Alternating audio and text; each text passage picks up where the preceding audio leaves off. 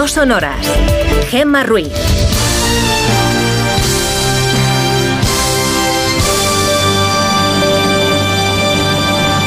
Son las 5 y 7 de la mañana, las 4 y 7 en Canarias. Buenos días.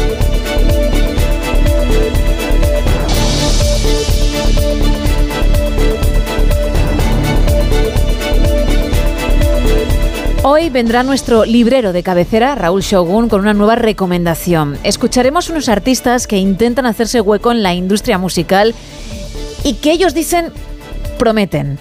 Otra cosa es la realidad y en unos minutos os lo demostraré. Y además repasaremos toda la actualidad.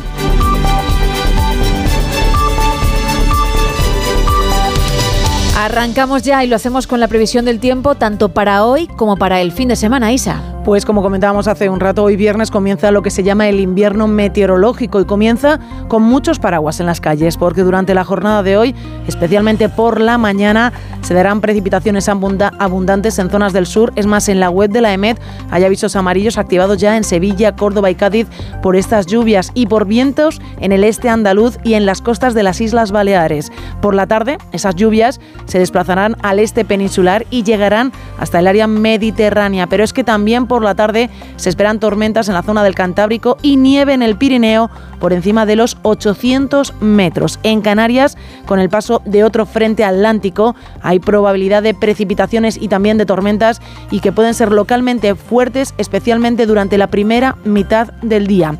En cuanto a las temperaturas, hoy bajan y además mucho. Sobre todo se notará ese descenso en el interior de la mitad sudeste, aunque también es cierto que en algunos puntos de la península tendrán valores nada propios de estas fechas, porque en Murcia la máxima será de 24 grados. Sin embargo, en Burgos sí que pasarán frío, será 8 su máxima, en León y Lugo llegarán a 9, en Pamplona a 10 y en Madrid a 13. Pero donde sí vamos a notar esa bajada de temperaturas será por la noche o a primera hora del día, con mínimas de 7 en Badajoz, de 9 en A Coruña, 1 en Soria y 2 bajo cero en León. De cara al fin de semana, Gema, el tiempo mejorará, lloverá menos, solo en el norte y en tierras gallegas, pero lo que se queda es el frío, se queda con nosotros y es que, como decía al inicio, hemos entrado ya en el invierno meteorológico. Gracias.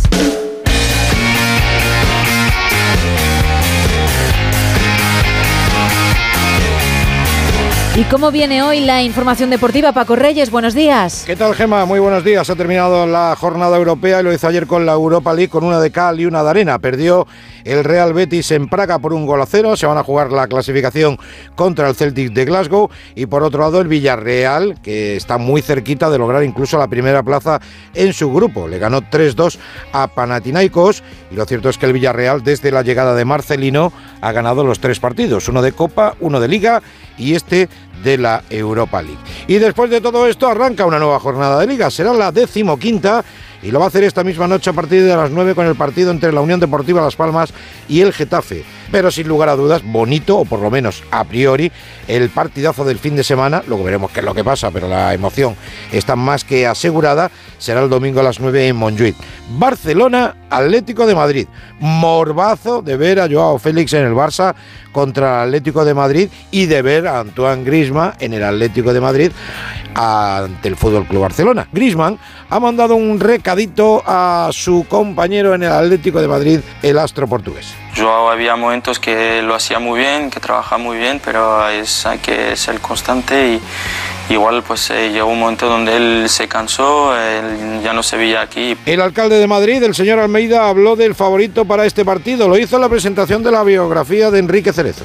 Pero yo creo que el favorito es el Barça. Pero el Atleti lo que estoy seguro es que va a competir y va a competir bien. Pues bueno, Gema, esto es un pequeño adelanto. Tenemos muchos más partidos. Juega el Madrid, juega hoy la selección española femenina en la Liga de las Naciones ante Italia. Así que no nos vamos a aburrir durante otro fin de semana en la sintonía de Onda Cero. Desde luego que no. Gracias, Paco. Son las 5 y 11, 4 y 11 en Canarias.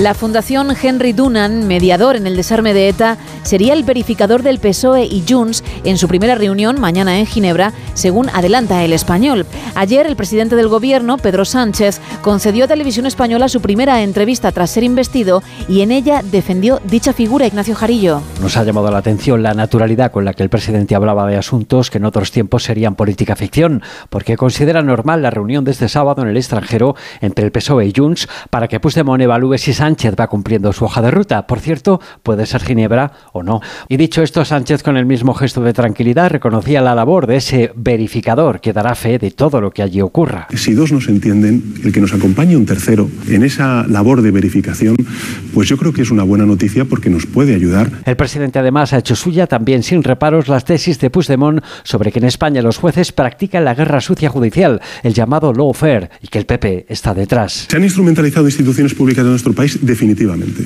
Se ha instrumentalizado la policía, desgraciadamente, en nuestro país para perseguir adversarios políticos. Finalmente, ya Sánchez, con el gobierno en marcha, no evita reconocer que la amnistía no estaba en sus primeros planes, pero tuvo que aceptarla. Probablemente este no era el paso siguiente que quería dar, pero es un paso coherente y consecuente con la política de normalización y de estabilización en Cataluña que hemos afrontado durante estos últimos cuatro años. Y para acabar, ha vuelto a utilizar palabras graves contra Israel que, como ya sabemos, han provocado hoy otro conflicto diplomático. Efectivamente, en esa misma entrevista, Sánchez ha vuelto a acusar a Israel de saltarse el derecho internacional, además de denunciar el alto número de víctimas mortales, y eso ha aumentado la tensión con el país. un Salvador. La tensión con Israel va a más. En un mensaje en redes sociales, el ministro de Exteriores israelí, Eli Cohen, ha anunciado que ha llamado a consultas a su embajadora en España, Rodica Radian Gordon. Es un paso mucho más grave que la convocatoria de la embajadora española en Tel Aviv, a la que también ha vuelto a llamar el gobierno israelí para una nueva charla de reprimenda. Todo esto después de las palabras del presidente Pedro Sánchez en televisión española. Tiene que sostener sus acciones en base al derecho internacional humanitario.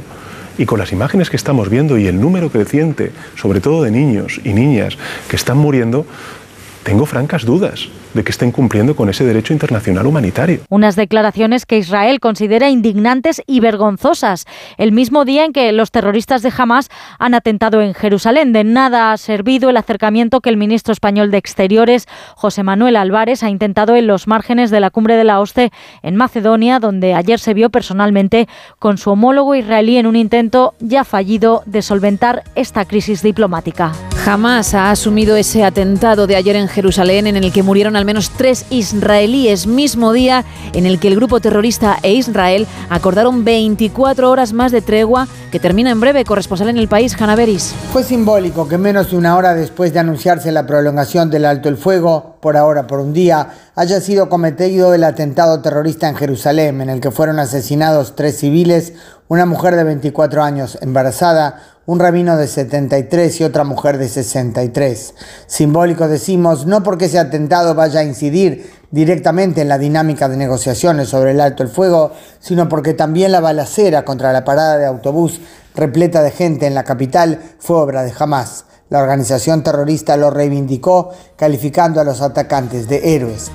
Estados Unidos quiere que la tregua en Gaza se convierta en un alto el fuego permanente. El secretario de Estado norteamericano, Anthony Blinken, ha viajado por cuarta vez a Israel desde los ataques de Hamas del pasado 7 de octubre. Diana Rodríguez. Tras reunirse con el presidente y el primer ministro israelí en Tel Aviv, Anthony Blinken celebra la extensión de la tregua en Gaza 24 horas más, permitiendo, dice, un aumento significativo de la ayuda humanitaria, aunque deja claro que Estados Unidos apuesta por que sea permanente. Un encuentro en el que además el secretario de Estado norteamericano condenaba el último ataque de Hamas en Jerusalén, que ha dejado al menos tres muertos y seis heridos. Uh, Esta es mi cuarta visita a Israel desde el 7 de octubre y los acontecimientos de hoy en Jerusalén nos recuerdan una vez más la amenaza del terrorismo que Israel y los israelíes enfrentan todos los días. Y al igual que usted, mi corazón está con las víctimas de este ataque. Anthony Blinken asegura que la liberación de rehenes debería continuar hasta que regresen a casa los 150 secuestrados que continúan en manos de Hamas, mientras que los negociadores egipcios y cataríes presionan para una nueva ampliación del alto el fuego de dos días. Anthony Blinken, que también ha recordado al exsecretario de Estado de su país, Henry Kissinger, que ayer falleció a los 100 años, corresponsal en Estados Unidos, Agustín Alcalá.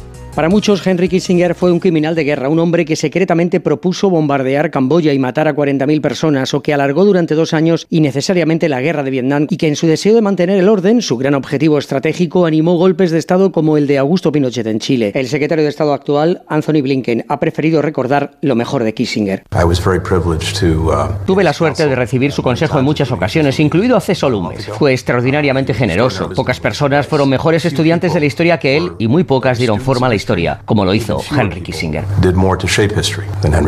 Entre su legado, su acercamiento a China y su distensión, que evitó un conflicto con la URSS durante la Guerra Fría. El secretario de Estado fue portada de la revista Time 15 veces y gran aficionado al fútbol hizo popular en este país un deporte desconocido.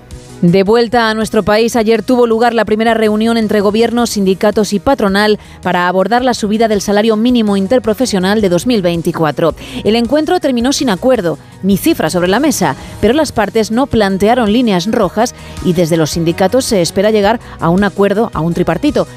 Caridad García.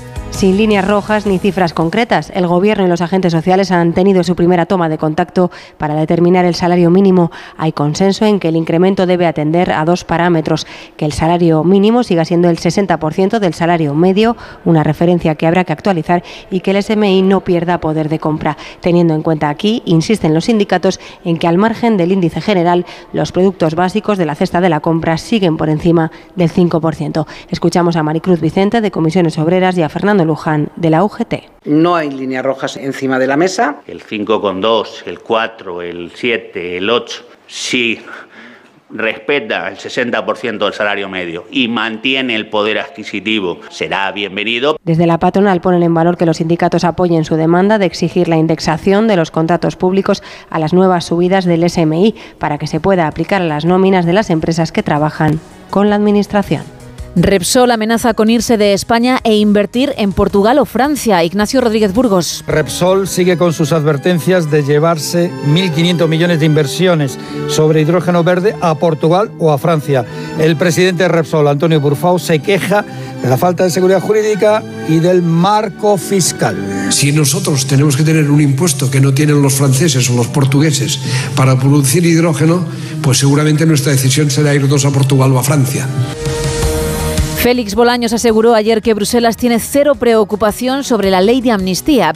El ministro de la Presidencia, Justicia y Relaciones con las Cortes lo dijo tras su reunión con el comisario de Justicia de la Comisión Europea, Didi Reinders, que, bueno, en principio ha dicho hay que seguir dialogando. Corresponsal comunitario Jacobo de Regoyos. Quitando peso en cualquier caso a que la Comisión Europea también quiere ver una nueva fórmula de renovación del Consejo General del Poder Judicial, del que se ha hablado mucho, dice Bolaños, pero poco de la ley de amnistía, asegura. Cero preocupación de la Comisión Europea sobre la salud y la fortaleza del Estado de Derecho y de la separación de poderes en España. Cero. Eso sí, preguntado al final de la rueda de prensa por este corresponsal, Bolaños ha reconocido que esas palabras, preocupación cero, no son literales del comisario, sino su impresión, pero que sí que le ha dicho literalmente otras, que es un asunto interno. Si antes decía que hay cero preocupación por parte de la Comisión, también les digo que no hay ninguna duda que este es un asunto interno. Aquí cabe la duda de si Reinders se refería a la amnistía o a otro asunto diferente, como la organización territorial interna de España, porque el comisario rara vez se sale del guion y la semana pasada dijo literalmente en el Parlamento Europeo que Cataluña es un asunto interno de España, que debe ser decidido de acuerdo a su constitución. Y claramente no hablaba de la amnistía. Alemania está sumida en una crisis presupuestaria, se enfrenta al fantasma del déficit y la inflación. Los expertos en relaciones internacionales, Eduardo Saldaña y Fernando Arancón, hablaron de ello en su sección El orden mundial en Gelo. Scholz, eh, junto con Pedro Sánchez, es de los pocos eh, gobernantes socialdemócratas que quedan en... A Costa le echaron por error al pobre hombre y bueno, no le echaron, se fue después de sí, pobrecito. Se, fue. Después de que se equivocaran con su nombre. Efectivamente. Eh, pero en cualquier caso, en el, caso de Alemania lo que ha ocurrido es que ellos tienen unas, lo sabemos, ¿no? Unas reglas de déficit extremadamente estrictas, es decir, básicamente no pueden tener, pueden tener un déficit público mínimo, diminuto, creo que un 0,035, por así decirlo, del Producto Interior Bruto vamos, es, es pequeñísimo. Y lo que ha dicho el constitucional alemán es que 60.000 millones que el gobierno básicamente movió de cesto, por así decirlo, que tenían que eran unos fondos contra el COVID, que movieron a un fondo contra el cambio no se iba a utilizar, Pues los usamos eso es, eso es, básicamente que no se iban a utilizar y que los, los usaban para otra cosa. Ha dicho el constitucional que no, que eso no se puede hacer y que por tanto no es que los tengan que devolver, pero en cualquier caso no, no sirve para ajustar las cuentas y ahora Alemania vuelve a tener déficit público por encima del límite al, que, al que en principio deben, deben estar eh, sujetos. Y eso, claro, en Alemania sabemos que pasarse el déficit público es poco menos que una crisis nacional, igual que el tema de la inflación, les trae unos fantasmas del pasado. Sí, la hiperinflación que sufre Alemania, sí. Efectivamente, les trae unos fantasmas del pasado absolutamente espantosos y, comienzan a hiperventilar. ¿no? Entonces, eh, este, por decirlo, agujero fiscal eh, les está provocando una crisis bastante grave en un momento en el que la economía europea no va especialmente mal, es decir, las perspectivas, salvo en Alemania, que está en recesión, son más o menos buenas, teniendo en cuenta el panorama internacional, y ya hasta empieza el vacile de, bueno, pues que, que, hagan, que hagan como los alemanes querían hacer con otros países durante la crisis del euro de hace 10 años, ¿no? que empiecen a, a, vender empresas públicas, activos públicos, este tipo de cosas. Y además, hay un, yo lo que he estado leyendo es que el problema es que la decisión del Constitucional le sienta un precedente a nivel nacional. No, claro. Y esa era una práctica que se hacía alguna vez y que ahora pues supone un reto a futuro y para futuros gobiernos. O sea, no solo puede afectar a, a Scholz esta decisión del Constitucional a nivel presupuestario. Vengan, claro. Y sobre todo si eh, el contexto macro para Alemania claro. cambia y ellos ya tienen que ir hacia una nueva lógica donde a lo mejor ellos ya no puedan tener superávit eh, todos los años, sino que tengan que ir a bueno, a algunas cifras de déficit y tal. Y entonces, como la mentalidad alemana tiene a lo mejor que empezar a cambiar un poco para adaptarse a un, a un nuevo mundo.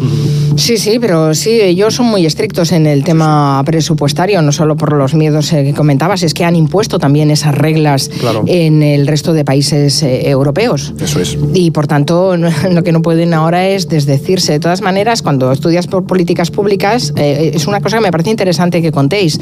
Eh, los, los, presupuestos, cuando se elaboran, las partidas que se destinan están para eso y no para otras cosas. Es. Cambiar una partida mmm, que no la vas a gastar a una que te ha quedado corta, eso requiere poner en marcha otra vez el legislativo. Es claro. decir, se tiene que hacer eh, una proposición de ley o, o, lo que sea, ¿no? Pero no puedes pasar de un cajón a otro como hacemos en casa. Es, Ay, lo, que, lo que han dicho, que van a hacer unos nuevos no presupuestos. Eso es, claro, Efectivamente, tienen que reformar esos presupuestos con, a través de una ley diferente, ¿no? Por eso a veces hay, uh, cuando se hacen presupuestos, hay partidas que no se gastan y que quedan en los cajones. Eso es. Porque no se pueden gastar. Eso es, es, um, pero, en fin, que cuesta de entender porque nosotros en casa lo que hacemos es, bueno, pues si no llegamos con esto ya haremos con lo otro, ya claro. Ya, pero no, no, las políticas públicas en esto son muy estrictas o deberían y, y tienen que serlo así, claro, porque si no se podría malversar. Dubái acoge una cumbre crucial para el futuro climático y energético del planeta. Belén Gómez del Pino. Ha comenzado esta cumbre con un espaldarazo a los países más vulnerables y a la vez los menos responsables de la crisis climática. Por primera vez en una cumbre se adopta un acuerdo por consenso el primer día y lo hace firmando un fondo de pérdidas para afrontar los impactos del cambio climático. Buenas sensaciones tras los augurios que primero desgranaba la Organización Meteorológica Mundial. 2023 será el año más cálido de la historia, con más emisiones y con más deshielo en los polos y la queja del secretario ejecutivo de la COP, Simón Stiel. La ciencia nos dice que tenemos alrededor de seis años antes de que agotemos la capacidad del planeta para hacer frente a nuestras emisiones antes de superar el límite de 1,5 grados. Estamos dando pasos de bebé, saliendo demasiado lentamente de un mundo inestable que carece de capacidad de adaptación para encontrar las mejores respuestas a los problemas complejos que enfrentamos. Llegarán a Dubái los principales líderes internacionales que participan en la cumbre comenzarán los trabajos para firmar la resolución final que debería marcar la fecha del fin de los combustibles fósiles. Y ya conocemos los nominados a los premios Goya que se celebrarán en febrero de 2024. Mercedes Pascua. La ópera prima de Estíbaliz Urrusola, con 15 nominaciones, arrasa en los Goya con la película 20.000 especies de abejas, narrando la infancia de una niña trans. Supera a J. Bayona con 13 nominaciones por la película La Sociedad de la Nieve y a Saben Aquel, el biopic sobre el humorista Eugenio que dirige David Trueba y que aspira a 11 Goya. Se queda también por delante de Víctor Erice, que aspira a 10 estatuillas por cerrar los ojos. La quinta película mejor situada es Un amor con siete aspiraciones y está dirigida por Isabel Coiset. Si nos vamos al detalle, Ana Torres Torrent vuelve a aspirar a un Goya por cerrar los ojos y lo hace 27 años después de estar nominada por Tesis. En esa ocasión no lo consiguió. La sorpresa también la ha dado una actriz habitual en las comedias, Malena Alterio, que a sus 50 años consigue por primera vez una nominación al Goya y por un papel dramático en que nadie duerma. Se convierte en la gran favorita. Lo de los premios y eso está fenomenal y me encanta porque es como consecuencia de que tu trabajo ha llegado de una manera directa y profunda y eso es, es una maravilla. Pero si sirven para que la gente se anime al cine, que, que estaría guay. La gala se celebra en Valladolid el 10 de febrero, estará presentada por los Javis y Ana Belén. El Goya de honor es para el director de fotografía Juan Mariné. Julia Otero, Medalla de Honor de Barcelona. La periodista de Onda Cero y directora de Julia en la Onda ha sido galardonada con este premio por ser un referente en el mundo de la comunicación. Ricard Jiménez. Barcelona ha otorgado a una catalana nacida en Galicia la Medalla de Honor de la Ciudad. Hablamos de Julia Otero, directora y presentadora del programa de esta casa Julia en la Onda. Ha sido reconocida por ser referente del mundo de la comunicación, en especial en radio y televisión, y también por ser un modelo para generaciones de profesionales. Ella misma ha sido la encargada de dar un discurso en catalán en nombre de los 25 premiados, en el cual ha recordado su infancia y la Barcelona de los años 60. Bé, soc filla de la migració dels anys 60. Soy hija de la migración de los años 60, es decir, una barcelonesa de la cabeza a los pies, crecida y formada como persona en un barrio obrero diverso y respetuoso, donde nadie era ilegal o una persona de segunda. Era il·legal o segona. Para Julia, este reconocimiento es una muestra de amor mutuo entre ella y Barcelona que cierra un ciclo vital. Y vamos a terminar con una nueva beta cultureta de Carlos Zumer para más de uno. Es el mejor día en la vida de esta niña de 11 años, de Nueva Jersey, que va con su madre al Museo Met de Nueva York un sábado por la mañana a ver la gran atracción del momento, un cuadro de Rembrandt. Aristóteles con un busto de Homero, comprado aquel año de 1961 por una plusmarca de 2,3 millones de dólares. Jamás había visto una cola tan larga, cuenta la niña. Cuando por fin entraron, viví la experiencia más impactante de mi vida hasta entonces. Y no por culpa del Rembrandt, que estaba protegido por un cristal, sino por un adolescente mirando su propio reflejo en ese cristal. Sacó un peine del bolsillo y se puso a peinarse. took out her comb and teased her hair, looking as using it as a mirror. I, I think that for up to that point in my life, it was the most shocking moment of my life. I was complete, so shocking. I remember this. Okay, this is 60 years ago. 60 años después, la escritora Fran Lebowitz sigue contándolo con idéntica indignación. Y llego a esta historia gracias a un reportaje del propio museo, que acaba de restaurar la pintura y ha colocado a la escritora otra vez frente a ella. Pero cuando le preguntan si es su obra favorita del Met, Leibovitz da una respuesta anticlimática y genial, que de hecho es lo que ha motivado esta beta. Es absurdo esto de elegir cosas favoritas. Tener tu favorito de cualquier cosa es una cosa para niños. Favorites are for children. That's what I think. Like lots of times people ask me, "What's your favorite book?" Like, I have a favorite book. How could I have one favorite book? Y no puedo estar más de acuerdo. No tendría nada en contra de las listas y los rankings si todo no se hubiera convertido en una lista y en un ranking, en un constante infantil cuestionario de Proust. Así que utilicemos una vez más la famosa broma de Jean Cocteau, cuando le preguntaron qué salvaría del Prado, una sola cosa, si hubiera un incendio. Cocteau respondió, salvaría el fuego.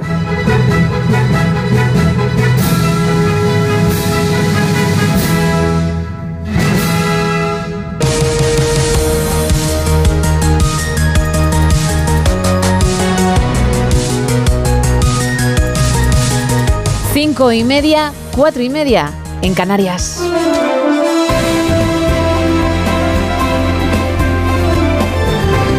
Miguel Ondarreta, muy buenos días. Hola Gema, ¿qué tal? Buenos días. Todo bien, deseando que me cuentes cómo viene la actualidad. Pues casi tenemos que hacer un calco de la situación en la que estábamos hace apenas 24 horas porque eh, exactamente en 30 minutos eh, expira la, la tregua que se logró, se logró ayer prorrogar por un espacio de 24 horas entre Israel y Hamas. Lo conocimos prácticamente cinco minutos antes de que expirase ese, esa hora límite, ¿no? antes de las 6 de la mañana, 7 eh, hora local, allí en Israel y en, y en Gaza. Y lo que tenemos ahora es, de momento, poca información de que esa tregua vaya a seguir adelante, no hay confirmación por las partes. Lo que tenemos son informaciones un tanto inquietantes porque el ejército israelí está informando de que las sirenas han vuelto a sonar a primera hora de esta mañana en algunas comunidades eh, israelíes cercanas a la frontera de Gaza, esto es en el sur de, del país, y se habla también del lanzamiento de un cohete procedente de la franja de Gaza que habría sido interceptado. Al mismo tiempo también hay un medio cercano, se atribuye a una agencia cercana a Hamas que está hablando de sonido de disparos y varias explosiones en el norte de la franja de Gaza. O sea que son elementos que tenemos bastante inquietantes, la verdad, de lo que puede estar pasando ahora mismo en la zona a expensas de saber lo que va a ocurrir o debe ocurrir, como te digo, a partir de las 6 de la mañana. esa hora se espera que haya al menos comunicados oficiales o cuanto menos oficiosos sobre si sigue o no esa tregua, tregua que llevaba durante siete días eh, sobre el terreno, que ha posibilitado la salida de Gaza de decenas de rehenes israelíes y también por ese canje ¿no? de, presos palestinos. En la noche de ayer, de hecho, salieron los últimos ocho rehenes israelíes y también una treintena de, de presos palestinos. La cosa se había complicado. Ayer también conocimos ese atentado en la ciudad de Jerusalén. Dos hermanos milicianos de Hamas abrieron fuego de forma indiscriminada en una parada de autobús en Jerusalén. Mataron a, a tres civiles, hirieron a otras personas. Y esto ya había empezado a, a, pesar demasiado en el gobierno de Netanyahu, que insiste en que más allá de lo que pase hoy, el plazo máximo van a ser 10 días, así que el domingo estamos en un horizonte de, de vuelta a, uh -huh. al combate en Gaza. Bueno, lo que está pasando allí ha generado bastante turbulencias en el ámbito de la diplomacia. Ayer lo contamos también, Pedro Sánchez estuvo en una entrevista en televisión española y dudó, y lo hizo además expresamente, sobre si con lo que hemos estado viendo en Gaza, con esas eh, matanzas también de, civiles, de niños, de mujeres, bueno, vino a cuestionar expresamente eh, que Israel, el gobierno israelí, estuviera cumpliendo con la ley internacional y humanitaria.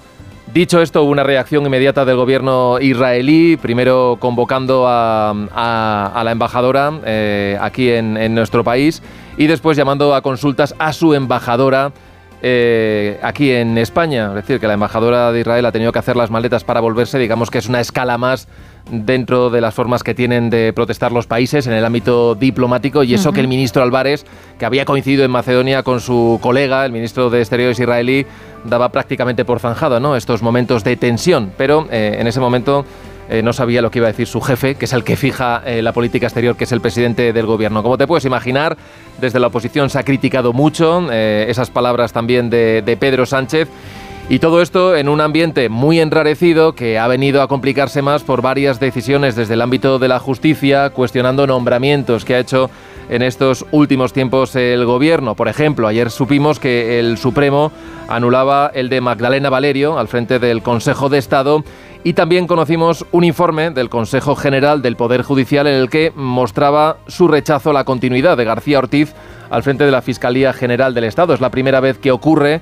Eh, el ministro Bolaños, que se ha referido a esto, dijo que, en fin, que hace algo más de un año se había avalado al fiscal en su puesto, pero claro, eh, por entonces no había habido dudas sobre lo que había hecho el fiscal general del Estado eh, ascendiendo a Dolores Delgado, su predecesora en el cargo, y esto ya sabéis que, que supuso bueno, pues la, la, reprimenda a su vez al, al, fiscal general del Estado. Hay que recordar también que este organismo lleva prácticamente eh, sin renovar. Se va a cumplir dentro de muy pocos días cinco años, uh -huh. así que tenemos todos los ingredientes para que esa batalla política siga con la mayor de las, de las intensidades.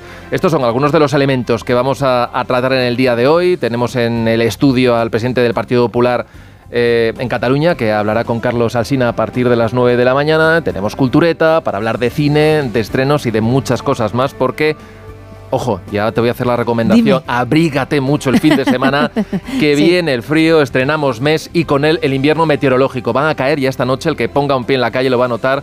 Han caído mucho las temperaturas y lo vamos a notar especialmente también con las máximas el sábado y el domingo. Pues te haré caso, ¿eh? Que ¿Eh? lo sepas. Aquí, si tienes aquí un padre que te dice todos los días. Creo que eres más joven que yo, pero vamos a hacer como que eres mi padre. Tampoco tanto, ¿eh? Gracias, Miguel. Venga. Que tengas buen fin de semana. Chao, hasta luego. Chao. Son las 5 y 35. 4 y 35 en Canarias.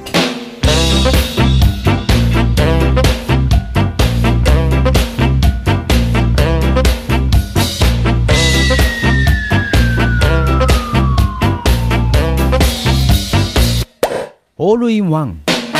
Bueno, pues vamos a abrir la sección en la que le dedicamos unos minutos a esos artistas que quieren hacerse un hueco, como decía en la presentación, en la industria musical. Y lo intentan, lo intentan, lo intentan, pero por lo que sea, por lo que sea, ¿eh? Isa, porque yo no encuentro razón, no lo consiguen. Traigo tres temas. Vale. Y luego un extra, porque últimamente os regalo una pieza más, soy así de generosa. bien. Y hoy no iba a ser menos. Empezamos con un country que nos viene directamente desde Kentucky. El artista se llama Kenny Glass, Cristal. Muy bien, muy bien. ¿Vale? Me gusta, me gusta el nombre. El tema, Still Counting, y suena así. Bien. Para un día como este, un día de lluvia, por ejemplo, bonito, ¿verdad? sí, sí.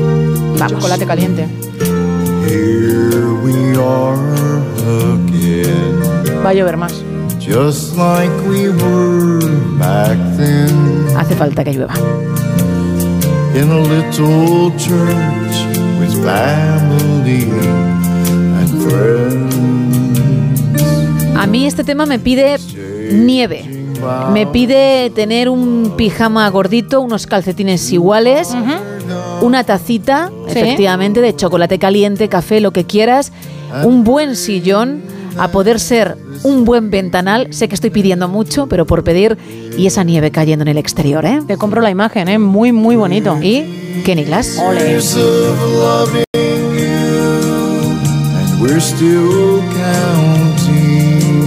¿Por qué? Pues porque ya llega la Navidad y a mucha gente le invade ese espíritu de, de ser muy amable con los demás, aunque solo sea Un ratito. 15 días.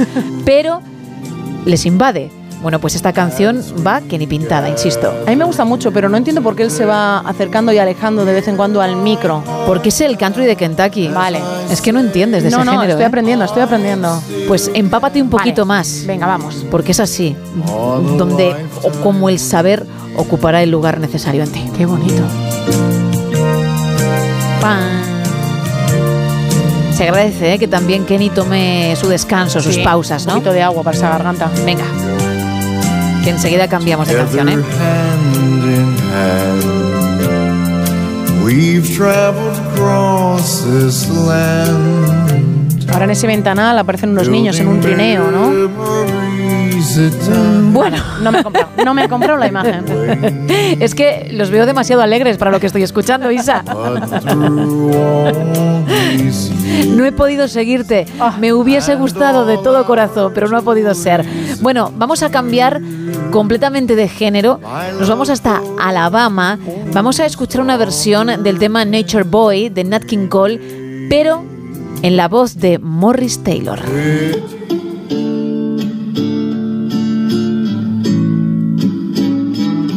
Aquí mm, vale un día nevado como un día soleado. Una buena mañana cuando te levantas, ¿eh?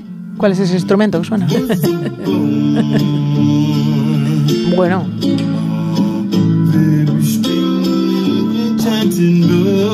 Yo creo que lo hace bastante decente, ¿eh? Ajá. ¿El qué? ¿El tocar lo que sea que está tocando o cantar? Respirar.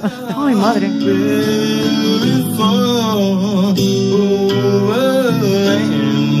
A ver, ¿tú qué prefieres? ¿Que Morris Taylor sea tu vecino y le escuches cantar así? ¿O que otro vecino esté ensayando flauta?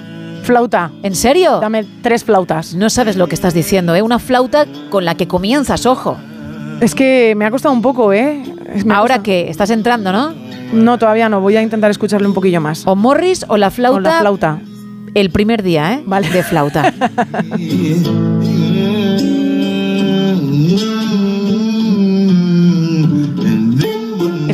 ¿Este es el primer día de Morris o lleva mucho tiempo Morris? Morris lleva, lleva ya, bueno, pues bastantes jornadas porque se atreve con Nat King Cole, ¿eh? Que no es moco de pavo. No, no, no. Y además se sabe bueno, ¿eh? Buah, es que a veces, A veces dice. a veces te, te rompe el tímpano. Y la cuerda también la rota Otras, bueno, pues puede estar de fondo y vale, venga, Morris. Pero, pero hay momentos. Bueno, viajamos ahora hasta Los Ángeles. Venga. Nos vamos. No diría que es una balada, pero sí una canción algo más tranquilita. Madre mía. Es que me está matando. Se titula Till the End. Vale. Hasta el final. Muy bonita, ¿eh? Y la canta Bobby Stone.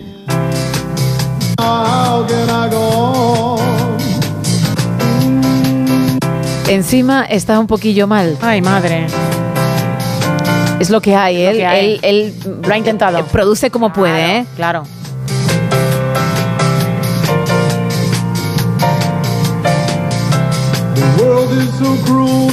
Me gusta mucho el ritmo, ¿eh? Venga. Es que en parte es una balada romántica, pero efectivamente más alegre de lo habitual o de lo, Sí. que, a lo que estamos acostumbrados, ¿no? Sí, sí, bastante más alegre, sí. Hey.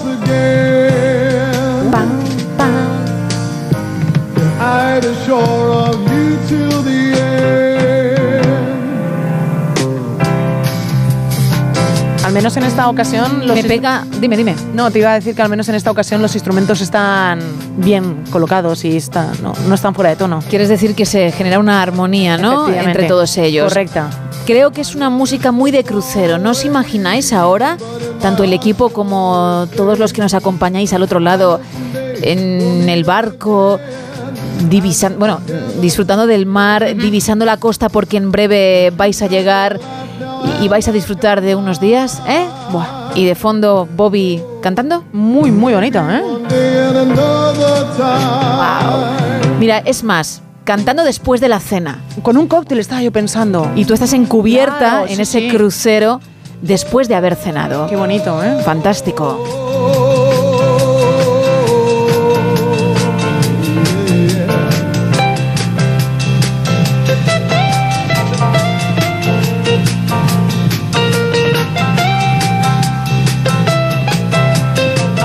Bueno, ha mejorado entonces la cosa, ¿no? Muchísimo, ¿eh? Muy buena esta canción, Gemma. Bien, pues vamos a terminar con un artista que ya ha sonado en alguna ocasión en esta sección, que ha gustado mucho, empezando incluso por su nombre artístico, The Muse Ick.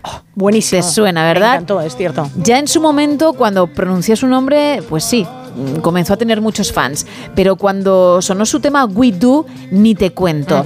Si tú ahora mismo no sabes de cuál estamos hablando, porque por lo que sea tu cabeza, en cuanto termina la sección, olvida todo, yo te voy a recordar esa pieza maestra. Ole. Oh, baby love. Bien, pues. después de ese We Do que cantamos en su día, que, que seguimos cantando porque es a lo que te invita, vengo con otro tema porque obviamente como buen artista cuenta con varias canciones, ¿vale? En esta ocasión vamos a escuchar el tema titulado Once She's Up.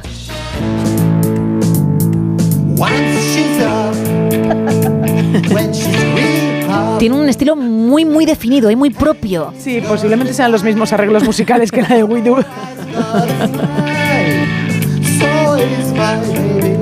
Ole. Qué ole. Ole.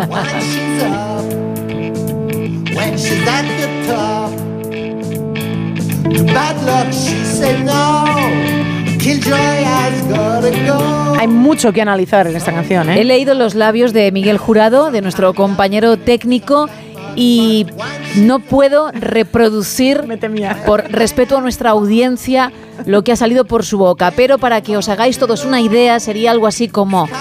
¡Uf, puñetas! ¿Vale? Pero con la palabrita malsonante. Y no lo entiendo, ¿eh? No lo ¿No? entiendo. No, porque a mí me parece que, que es Gloria. The Music tendría que sonar más. En muchos sitios. Es capaz de, de unir varios géneros en muy pocos segundos. Y a lo mejor eso no se entiende. Tú, por ejemplo, estás en la cola de Hacienda. Vaya. Qué o bueno, qué sitio o de la seguridad social. Vale, venga. Y está sonando The Music, porque tienen ahí un hilo musical muy, muy leve. Y no te vienes arriba, no te digo para bailar en la cola y que todo el mundo te siga, esto no es ningún spot, pero sí mm, como, bueno, pues vamos a... eh, no he empezado bien porque no es mi, mejor plan el estar en la cola de la seguridad social, pero el día puede mejorar y, qué bien lo voy a pasar y verás tú qué jornada. ¿No, ¿No te viene todo esto a la cabeza cuando escuchas a The Music? Hombre, ahora que lo pones así, que lo vendes así, podría ser, podría ser. Pero creo que hay otros temas, otros temas. Este, Ah, The Music. The Music seguramente tenga otros temas. Este Sí, esto es un arreglo de la canción, ¿eh? Se ha asustado Ah, Miguel vale, Jurado. no, no, no. él es que innova hasta ese punto, ¿eh? Innova muchísimo, eso es cierto, ¿eh? Claro. Es, es completamente diferente a cualquier cosa que hayamos escuchado. Pues te tomo la palabra y vendré con algún otro tema de, de music. y Muchísimas será el tercero ya en la Muchísimas sección. ¿eh? gracias, Gemma, ¿eh? Qué regalo. Qué Va a regalo. ser el que más ha sonado mm, con diferencia aquí. Se lo merece, obviamente. Unos segunditos que hay que disfrutarlo y hablamos de libros.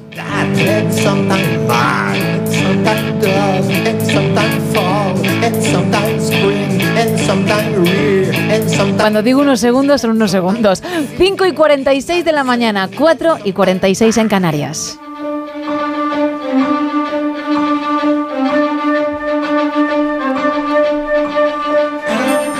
Saludo ya a nuestro querido Raúl Shogun. Muy buenos días. Buenos días, ¿cómo estamos? Muy bien. Hoy deseando que me expliques lo que traes porque creo que es un poquito de historia con una mezcla de road movie. En fin, tenemos ahí elementos que a priori a muchos no se nos habrían ocurrido o al menos no los habríamos mezclado así. No, la verdad es que no, y la verdad vamos a jugárnosla un poco, espero que, que no nos parta mucho la cara, porque en plena explosión de, de censura, de reescribir historias y volver a, mirar hacia atrás con la perspectiva actual, en vez de dejarlo eh, un poquito en, en la época en la que se hicieron las cosas, hoy traigo un TVO que habla justo de lo contrario, de intentar salvar patrimonio, de intentar salvar eh, libros, que me ha encantado hace poquito que, que lo he leído y que ha aparecido en las librerías, y me parece que, coge un poquito de historia de, la que hablaremos ahora, eh, bastante divertida y que realmente nos muestra un hecho histórico un poquito feo de una manera tan divertida, tan chula y para- para todos los públicos que merece mucho la pena. Vamos a hablar de la Bibliomula de Córdoba. Eso es, que dicho así suena un poco, eh, vaya nombre más raro y tal. Sí. Pero bueno, la verdad es que la primera vez, eh, eh, vamos a empezar un poquito, mm, porque al final la cabra tira al monte. Cuando sufres el síndrome del coleccionista, lo primero que miras cuando te llega un libro o cuando vas a una, a una librería, a una biblioteca, eh, suele ser la edición. Y Sí. aquí, claro, Tienes páginas azules, eh, letras doraditas, eh, edición de lujo, tapa dura, claro. Llega y dices, eh, ¿bibliomula? ¿Cómo que una bibliomula? ¿Qué significa una bibliomula? Eso es. Entonces entras un poquito en, en la historia, que la verdad es que es bastante curiosa porque te toca un tema real, cómo fue por eh, la destrucción por parte de, del visir de Córdoba en, en el año 956 de 40.000 volúmenes de la biblioteca de saberes que tenía Córdoba. Ujú. Claro, eh, resultó que bueno, también es cierto que, que muchas veces eh, eso de destruir el saber anterior para dejar solo lo que te interesa, pues se nos da bastante bien. Y en este caso, pues un eunuco eh, que, que trabaja como bibliotecario rescata, gracias a, a una compañera, en torno a 200 volúmenes que, que ellos consideran los más importantes dentro de toda esa biblioteca de- del califato de, de Córdoba eh, para intentar salvarlos de la quema porque son importantes para, para el futuro de la humanidad, para saber eh, según qué cosas de medicina, de historia y demás. Y piensa que, bueno, que claro, ya que estamos aquí en la zona musulmana, nos vamos al Reino de León. Qué malo de ser que allí no podamos rescatarlo y no podamos tenerlo a salvo. Y ahí está ese momento histórico real mezclado con la road movie que decíamos al principio, esa aventura de algún modo, ¿no? Claro, porque bueno, mejor o peor, eh, hablamos de, también de fabulación, eh, en parte de su fabulación, porque bueno, sí que es cierto que, al llegar al Manzor, a- al poder y para contentar a todos los visires de alrededor, sí que eh, permitió esa, esa quema de libros, esa destrucción de, saberes, sin embargo, y, sí que es verdad que se, que, que se rescató en torno a, a los 200 libros, lo que pasa es que bueno, la fabulación de cómo se llegó, porque lo perseguían los mercenarios, parte del califato, donde se escondían. Además, eh, el tema de la mula, que ahora lo tocaremos, eh, llama mucho la atención, porque dices, claro, tú mueves 200 libros. Imaginaos lo que es mover 200 libros de los que tenemos ahora a mover 200 libros que son papiros y, y rollos de, de libros, por decirlo así, en, en pleno no, eh, siglo X. Imaginaos porque es bastante divertido. Y además con esa mula, ¿no? Con esa mula vaga, poco dada al trabajo, que complica un poquito más la cosa, si ya de Sí, por sí es complicada. Porque claro, si cogemos un, un carro, pues bien, vale. Claro. Lo que pasa es que eh, eh, la historia que, que toca la, eh, la, la bibliomula es que se supone que para poder sacarlo de- del castillo y, y demás, lo hicieron con una mula que compraron en un mercado justo antes de que la sacrificaran para hacerla filetes, no vamos a engañar, porque no servía para trabajar y la rescataron, la pusieron llena de alforjas, dentro de esas alforjas ataron libros y el pobre eunuco iba tirando de ella en vez de ir montado encima porque tuvo que elegir entre los libros o ir andando. Claro, claro. Y, y bueno, también la pobrecita mía anda que no lo pasaría mal, porque aunque no llevase a nadie encima, iba cargando con eso, que diría, ¿y a mí por qué me metéis en este jaleo? Por otro lado, ¿no? Pero a pesar de ese cariño y de ese humor con el que se trata el tema, hay crítica social y política, ¿no?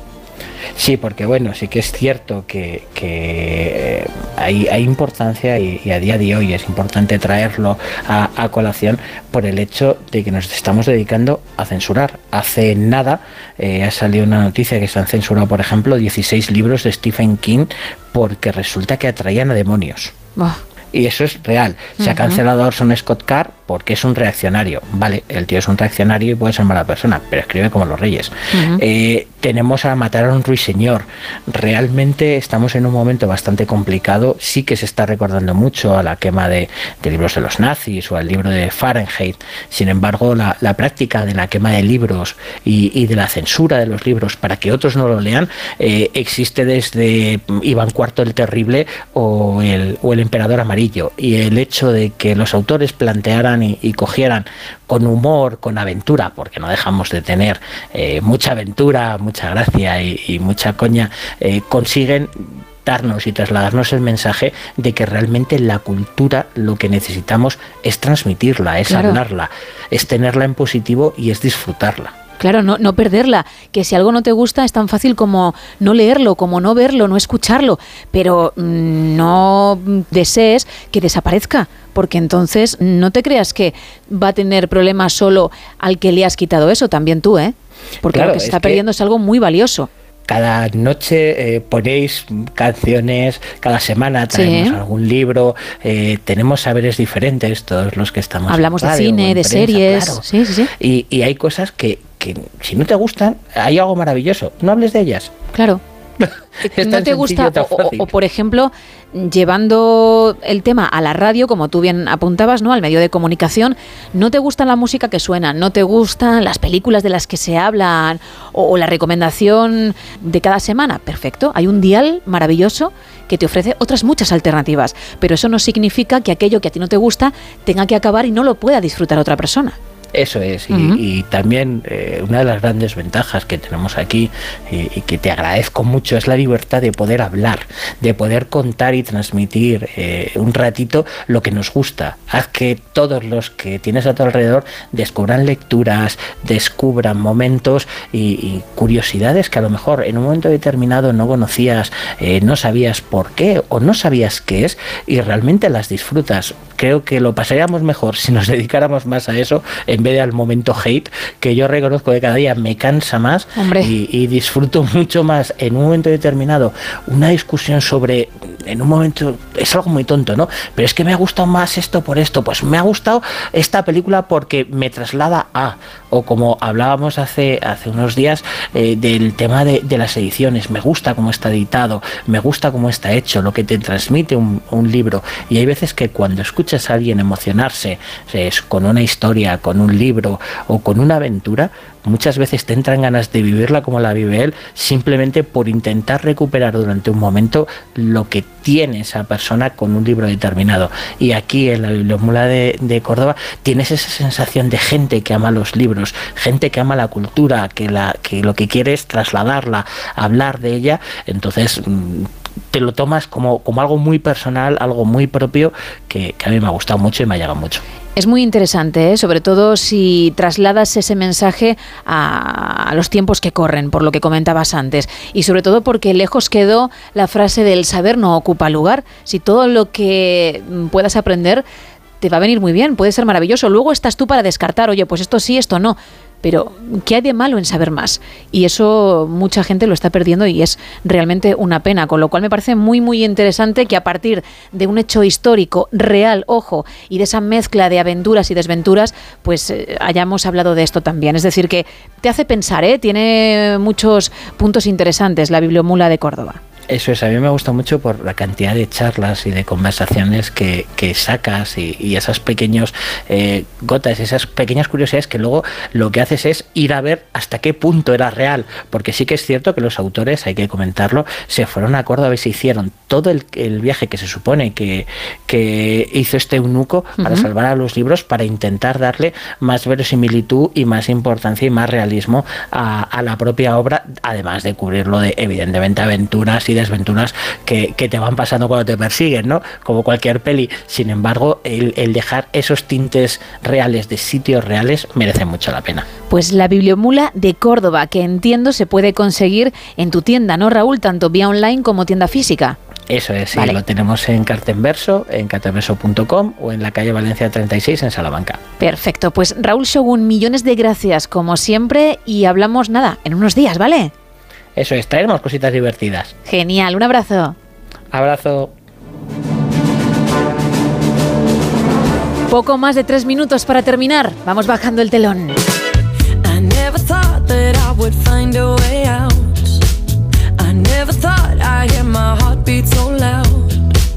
I can't believe there's something left in my chest anymore. But